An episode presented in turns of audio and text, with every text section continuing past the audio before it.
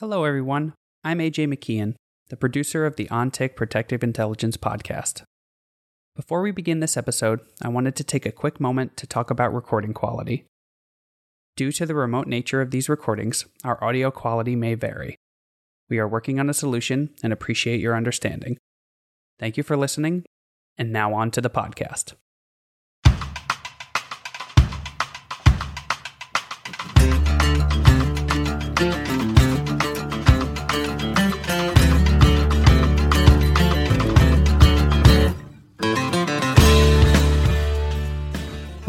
Welcome to the Ontic Protective Intelligence Podcast. I'm Fred Burton, the Executive Director of the Ontic Center for Protective Intelligence. During my years as a counterterrorism agent with the U.S. State Department and time spent as a physical security expert in the private sector, I've seen it all and met many fascinating people along the way. This podcast series explores the riveting world of protective intelligence through conversations with leaders in the security field. I'm Fred Burton, and now on to the podcast.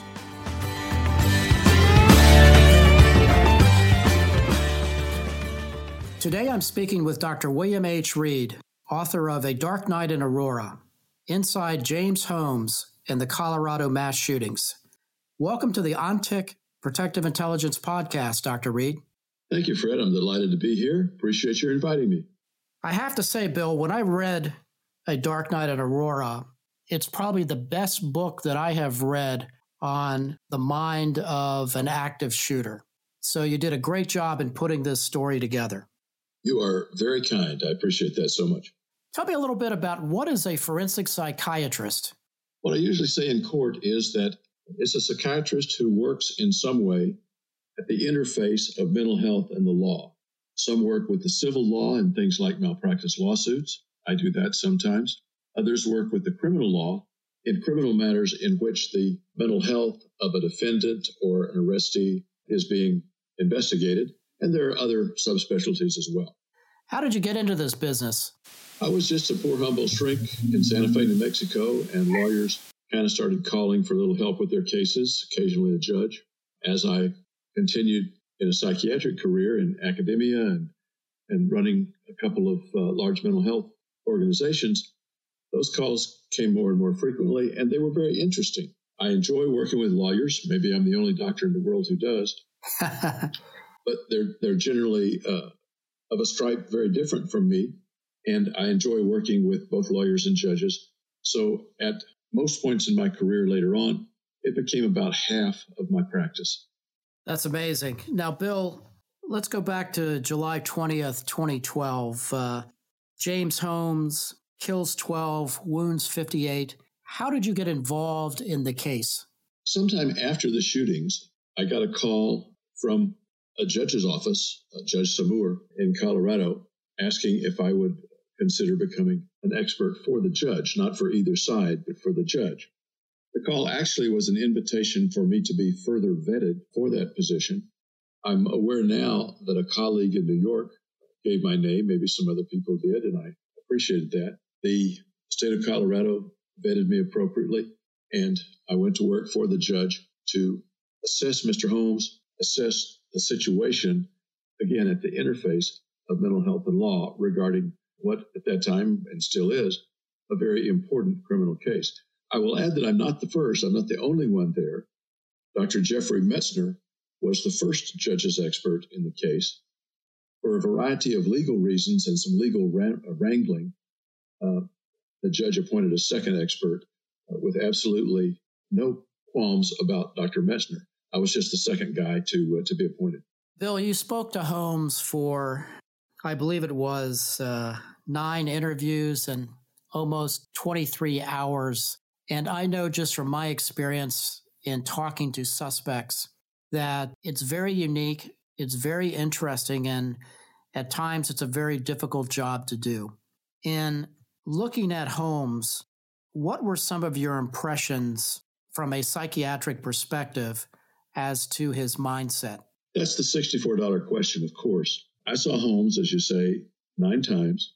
Some of those were at a secure hospital where I asked that he be transported so that I could interview him in a less correctional setting. Some of those were at the Arapahoe County Detention Facility, where we met in a, a much less comfortable setting. I saw him about two years after the shootings. That's important to note. So that I saw a man who was far removed from the events and who had had some psychiatric medication and was not necessarily the way he looked after the shootings. What I saw was a fellow who whose hair had now changed from the fiery red that he had dyed it before the shootings. He was fairly relaxed with me. He talked logically, but haltingly. And there are examples of that video in lots of places on the internet. He, as I say, talked logically without appearing to be crazy in the way that most people think of, of crazy. As I say, he had been medicated with some medications that are designed to decrease psychosis or craziness. And that's, that's the way I saw him. He was not particularly depressed. He wasn't particularly nervous or anxious. He, in general, looked me in the eye. When I meet with people, I sit across from them with usually nothing between us. The biggest thing one would notice was that his affect, that is, his emotions that are shown through his face and his voice, were blunted. Initially, most of the answers were very short, and I had to kind of pull information out of him. As we talked over time, that became less an issue, but still, one had to pull the information out. Once you did that, I think he was extraordinarily open with me and maybe in some ways didn't really care about what the outcome of a future trial might be. That's fascinating. Uh, you have described Holmes as very intelligent and a highly organized murderer. What do you mean by that, Bill? First of all, there's no question that he was smart. He had extraordinary grades in high school, and college, was accepted at a couple of high class neuroscience programs for graduate school, and people had great, great hopes for him. He could have been a terrific guy and done a lot of good for the world. As he approached the shootings, which the defense attorneys wanted to portray as crazy, in fact, they were very organized preparations. He, according to both what he said and what he wrote in a sort of a journal that some people call his notebook, checked out the venue, looked at the pros and cons of theaters versus airports, for example, looked at several different theater auditoriums, ordered his materiel, his, his, his ammunition, his, his weapons, etc., piecemeal, so that it wouldn't be noticed particularly. Did all these things with a very focused goal. That's the best I can. That's the best I can say about his organization. One of the things one looks for in a person who is mentally not responsible for his behavior, who is kind of crazy when he does it, is a lack of that kind of organization and planning and focus. That was that lack was not there in James Holmes. I'm not saying he wasn't very mentally ill. He was and almost certainly still is. You know, Bill, in every assassination case or investigation that I've been involved with or looked into, there's a very specific attack cycle that is followed that is evident and you can deconstruct, and there's a pre operational surveillance phase. How long do you think Holmes had been planning or conducting surveillance of his targets in this case? Was it weeks or months? It was at least weeks and probably months, particularly if you consider two or three months. Months. And by the way, I, I know of your extraordinary background in these kinds of things. He was moving in this direction, probably off and on for years. The focus began to develop probably about six months before the actual events. The choice of the venue probably occurred two to three months before the events. He bought his first weapon several months before the events and then bought others over the course of that period. Bill, when he conducted his reconnaissance, what we would call pre operational surveillance, you mentioned he looked at airports. Obviously, he looked at theaters. Did you find any other target sets that he might have considered? And why did he not choose to do this at the airport? He thought very rationally about it, in my view. He did not want to be stopped or killed uh, before he had killed lots of people. He thought about bombs. He chose theater because of the control he could exercise over the victim population. It's a closed room. He initially planned to put chain handcuffs actually around the one of the sets of exit doors to keep the people in the killing area. He, in some ways, herded them to one side of the theater uh, so that A, they couldn't escape easily, and B, they were easier to shoot. Bill, when you're talking to him about this course of action, what is going through his mind, or did he say what he was thinking when he was sitting there just opening up on this innocent crowd in this theater? He used the word autopilot. And you and I hear that from time to time in people once the event has started. He called the event his mission. He frequently talked about being on autopilot. For example, just before he entered the theater, uh, he called a mental health hotline when he couldn't make contact with that hotline and opened the car door in a darkened parking lot behind the theater, his phrase was, The mission had begun. It was almost unstoppable before, and now it was, in his mind, unstoppable. When he went in through the front door of the theater, got his ticket, and went into the auditorium, he's quite clear that he had a plan. When he opened the car door and went in through the exit door of the theater that he had already propped open so he could re enter the theater. He was on autopilot, particularly once he started shooting. He began with a 12 gauge shotgun and he remembers things about those events.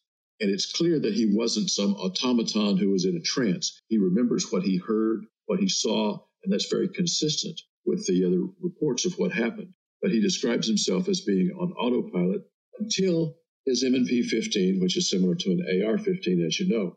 Uh, his M&P 15 jammed. He didn't know how to unjam it and decided that the mission was over and then simply walked out of the theater and sat down in his car. Bill, when he's describing these events to you, such as being on autopilot, what are you thinking as a psychiatrist about his mindset at that moment? What are you looking for? I'm looking for evidence that his thinking was crazy during the, the event because one starts with the assumption that it's not crazy, and you look for evidence that may indicate that he's not mentally responsible in some way for his actions. I'm not finding those as I talk with him.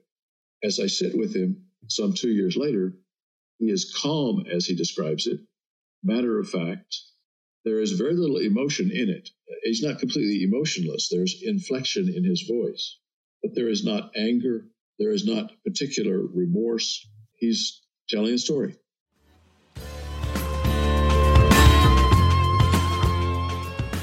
We'll get back to the conversation in just a moment. But first, I wanted to tell you a little about ONTIC's Center for Protective Intelligence. In the world of protective intelligence, we know that gathering and sharing information is crucial. That is why we created the ONTIC Center for Protective Intelligence. We are regularly sharing strategies and best practices, insights, lessons learned from current and historical trends, as well as lessons learned from physical security experts like you. To find blogs, podcasts, webinars, white papers, and more, check out the center by visiting ontic.ai slash center. That's ontic.ai slash center.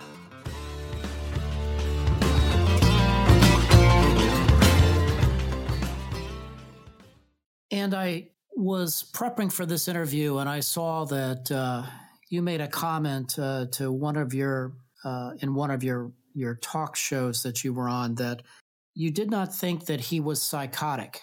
What do you mean by that? The thing that the defense wants to show the jury is that by reason of mental illness, he didn't know what he was doing or he didn't know what he was doing was wrong. That's speaking generally in all states. In psychiatry, we translate that into psychotic. In the law, the phrase is criminally insane. Psychiatrists don't use the word insane, but the law does. So, was his contact with reality adequate to let him understand what he was doing? And did he understand that it was wrong? That's what I'm looking for as I wonder about whether psychosis is there. Now, not all people who are a little bit out of contact with reality are non responsible for their acts. But that's what I look for.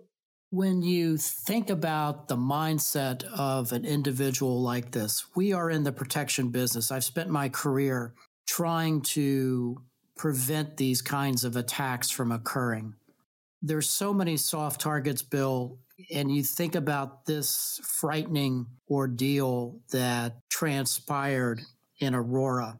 What could have been done, if anything, in retrospect, to stop this from occurring?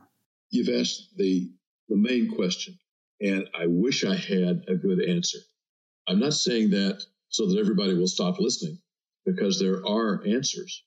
But to think that something was wrong with, quote, the system or with the psychiatrist who saw him a few weeks before or with law enforcement or with the theater is simply wrong.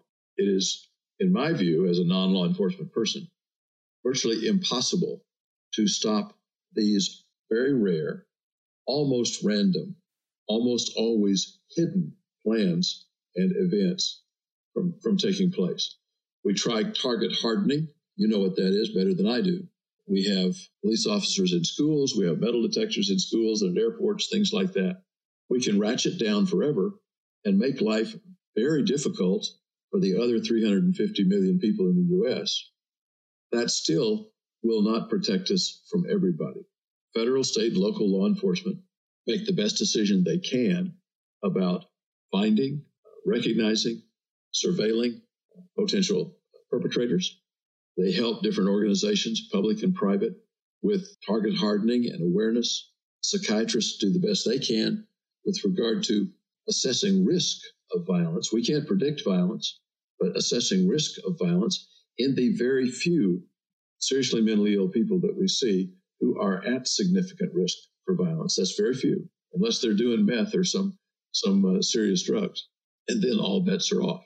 All those things happening simply will not eliminate these events. Will it cut down on some? Very likely so.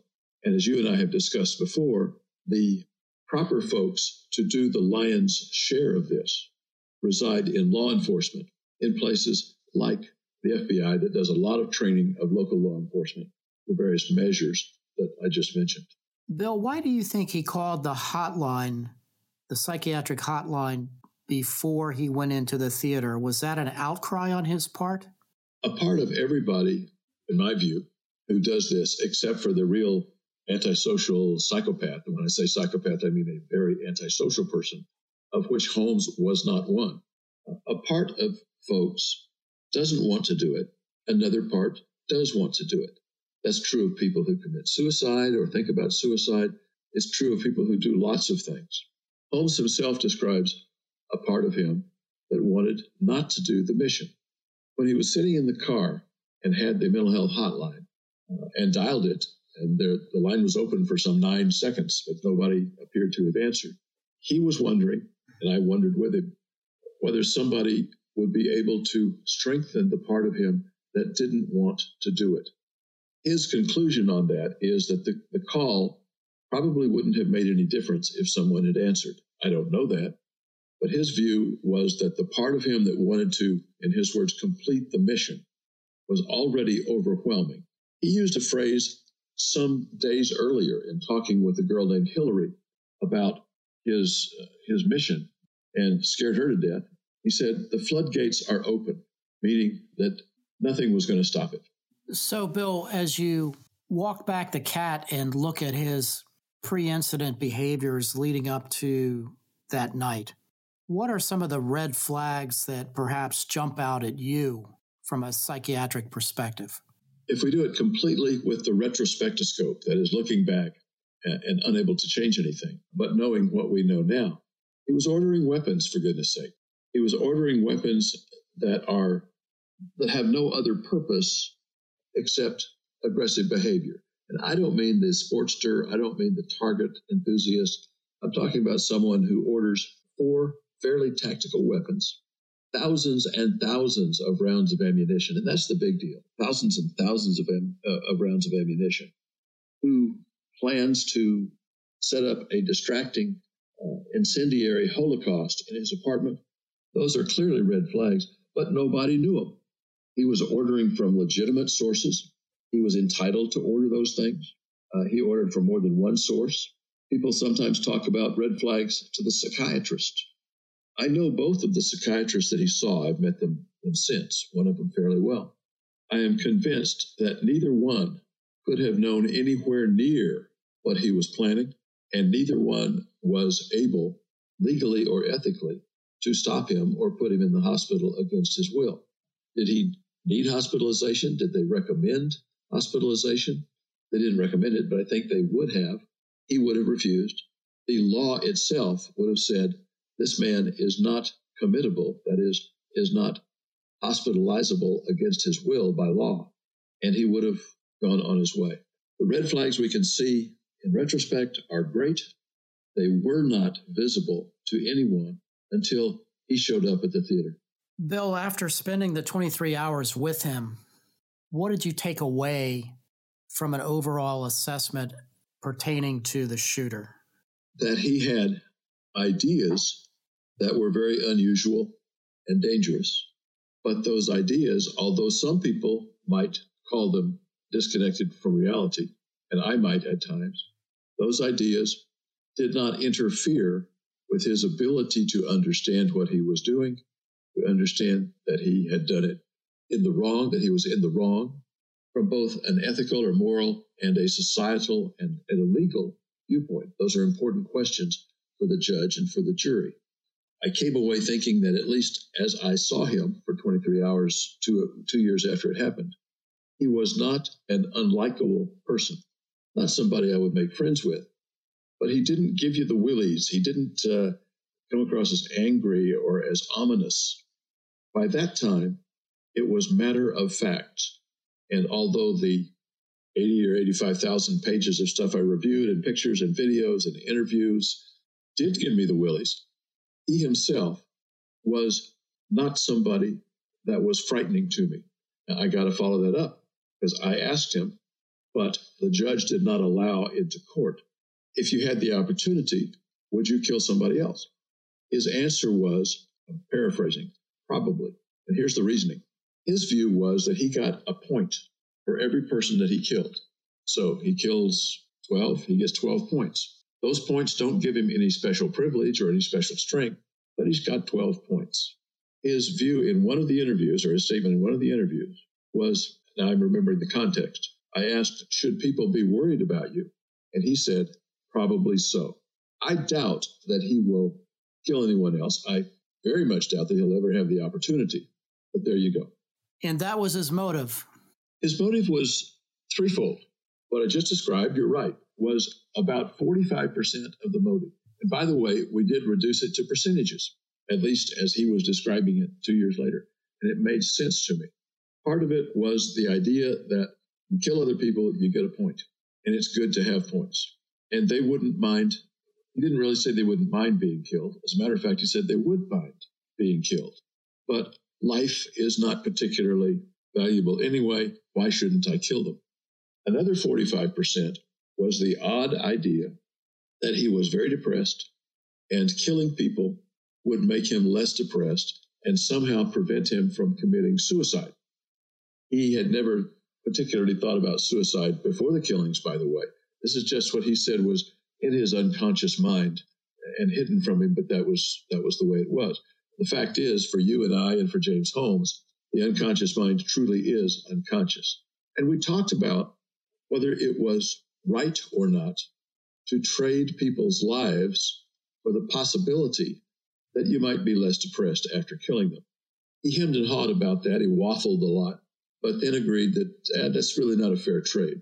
The third piece give or take 10% of his motivation, was the one that was most relevant to the prosecution. If you kill out of anger or out of hatred, then you get prosecuted for that, even if you're mentally ill. If anger and hatred pop up within your mental illness, you're very unlikely, in Colorado at least, to be found not guilty by reason of insanity. So we spent a good deal of time on that. He allowed that maybe it was 10%. Uh, he did hate people sometimes, but he hated them the way you hate vegetables, uh, the way you hate broccoli, not a vehement hatred and wanting to go kill him. He had had since age 10 visions or daydreams occasionally of bombs going off. As he moved into adolescence, those very occasional pictures in his mind became more common, particularly when he was being confronted by someone and he would kind of freeze. He wouldn't argue much with people, but he would kind of freeze, and these images of bombs going off would come into his mind. It wasn't until graduate school, I believe, that he began to recognize that those bombs going off had to do with him doing something, with him hurting other people or or overcoming the situation. Bill, in all the investigations I've done and the books that I've put together on various cases, there's usually things that surprise me when I am putting these stories together. When you were putting together A Dark Night in Aurora, what surprised you in thinking about this case? One of them was personal, uh, and I'll, I'll go over it very quickly. That was something that you may have experienced. I know that a lot of our colleagues in both law enforcement and mental health have had happen. That was that the process of both being immersed in the case for a year when it was active and writing the book for over a year that reactivated everything. The karma got to me. I wasn't feeling good. And my wife looked at me and said, It's the karma, Bill. We've got to put this down for a week. She was absolutely right. It helped me to understand the responses and, and the stress and the PTSD, if you will, of military law enforcement uh, that do particular jobs that need to be done. And we're glad they do them, but they have their, their consequences and their ramifications for those who do them. With regard to Holmes, one of the things that I, I keep saying, I don't want to be misunderstood, is the humanness of James Holmes. He is not some fantasy character. He is not a video game character. He's not a villain in a superhero movie. He's a real human being, one who did some very, very bad things, but he's still a human being. Another thing that comes to mind and that I tried to clarify in the book is that his parents had absolutely nothing to do with this. There were trolls on the internet that criticized them. Uh, they got hate mail, all kinds of things like that. They had nothing to do with this. They were perfectly reasonable parents, perfectly normal parents. They were far better than most parents, in my view. Uh, and they absolutely do not deserve the criticisms or the bad feelings that some have about them. Arlene Holmes uh, wrote a very nice book about uh, kind of a book of thoughts about these things. She even got criticized for the book. All the profits or all the proceeds, period, from the book do not go to her, they go to charity. So those two parents deserve uh, a lot of our support, as do, of course, the victims. One of the things that comes to mind instantly is the 12 people who were killed, the 58 or so people who were physically wounded, the other 400 or the other 350 in the auditorium who went through absolutely horrible situations, some of them watching loved ones die before their eyes. The first responders, uh, one of them described in the book, listened to the blood sloshing around on his floorboards as he was transporting wounded to emergency rooms around the city. Those guys and women were enormously affected. There are other victims in the community, in the auditorium of the theater next door. They're victims too. The whole country's a victim in terms of all these mass murders and, and shootings. But that's what comes to my mind. No, I thank you for that. And I also want to thank Dr. Reed for joining us today. Bill, where can listeners find A Dark Night in Aurora? I appreciate your, your asking. The book is published by Skyhorse. It's available pretty much everywhere that you buy books. Amazon has it, any bookstore, Barnes and Nobles, Barnes and Noble, etc. has it. The paperback version just came out last week. It's available on audiobook, both DVD and uh, and MP3 download. It's certainly on Kindle as well. I appreciate your mentioning the book. Mostly, I appreciate your highlighting the situation and the good things that you're doing on this podcast. And, and uh, I'll be listening to your series. You can bet. Thank you, Bill. Thank you.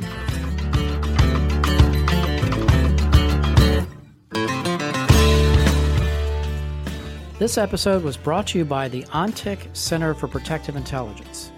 Learn more at ontic.ai slash center. Again, that's ontic.ai slash center. It was produced by AJ McKeon. Our music is a track called Monteverdi Ride and was written by Brian Bristow and performed by Smoke and Novas. Check them out on Spotify. Please remember to rate and review our podcast on iTunes and subscribe on Apple Podcasts, Spotify, or wherever you get your podcasts. If you have questions, we'd love to hear them. You can reach us at podcast at ontic.ai or visit ontic.ai slash center for more information. And thanks for listening.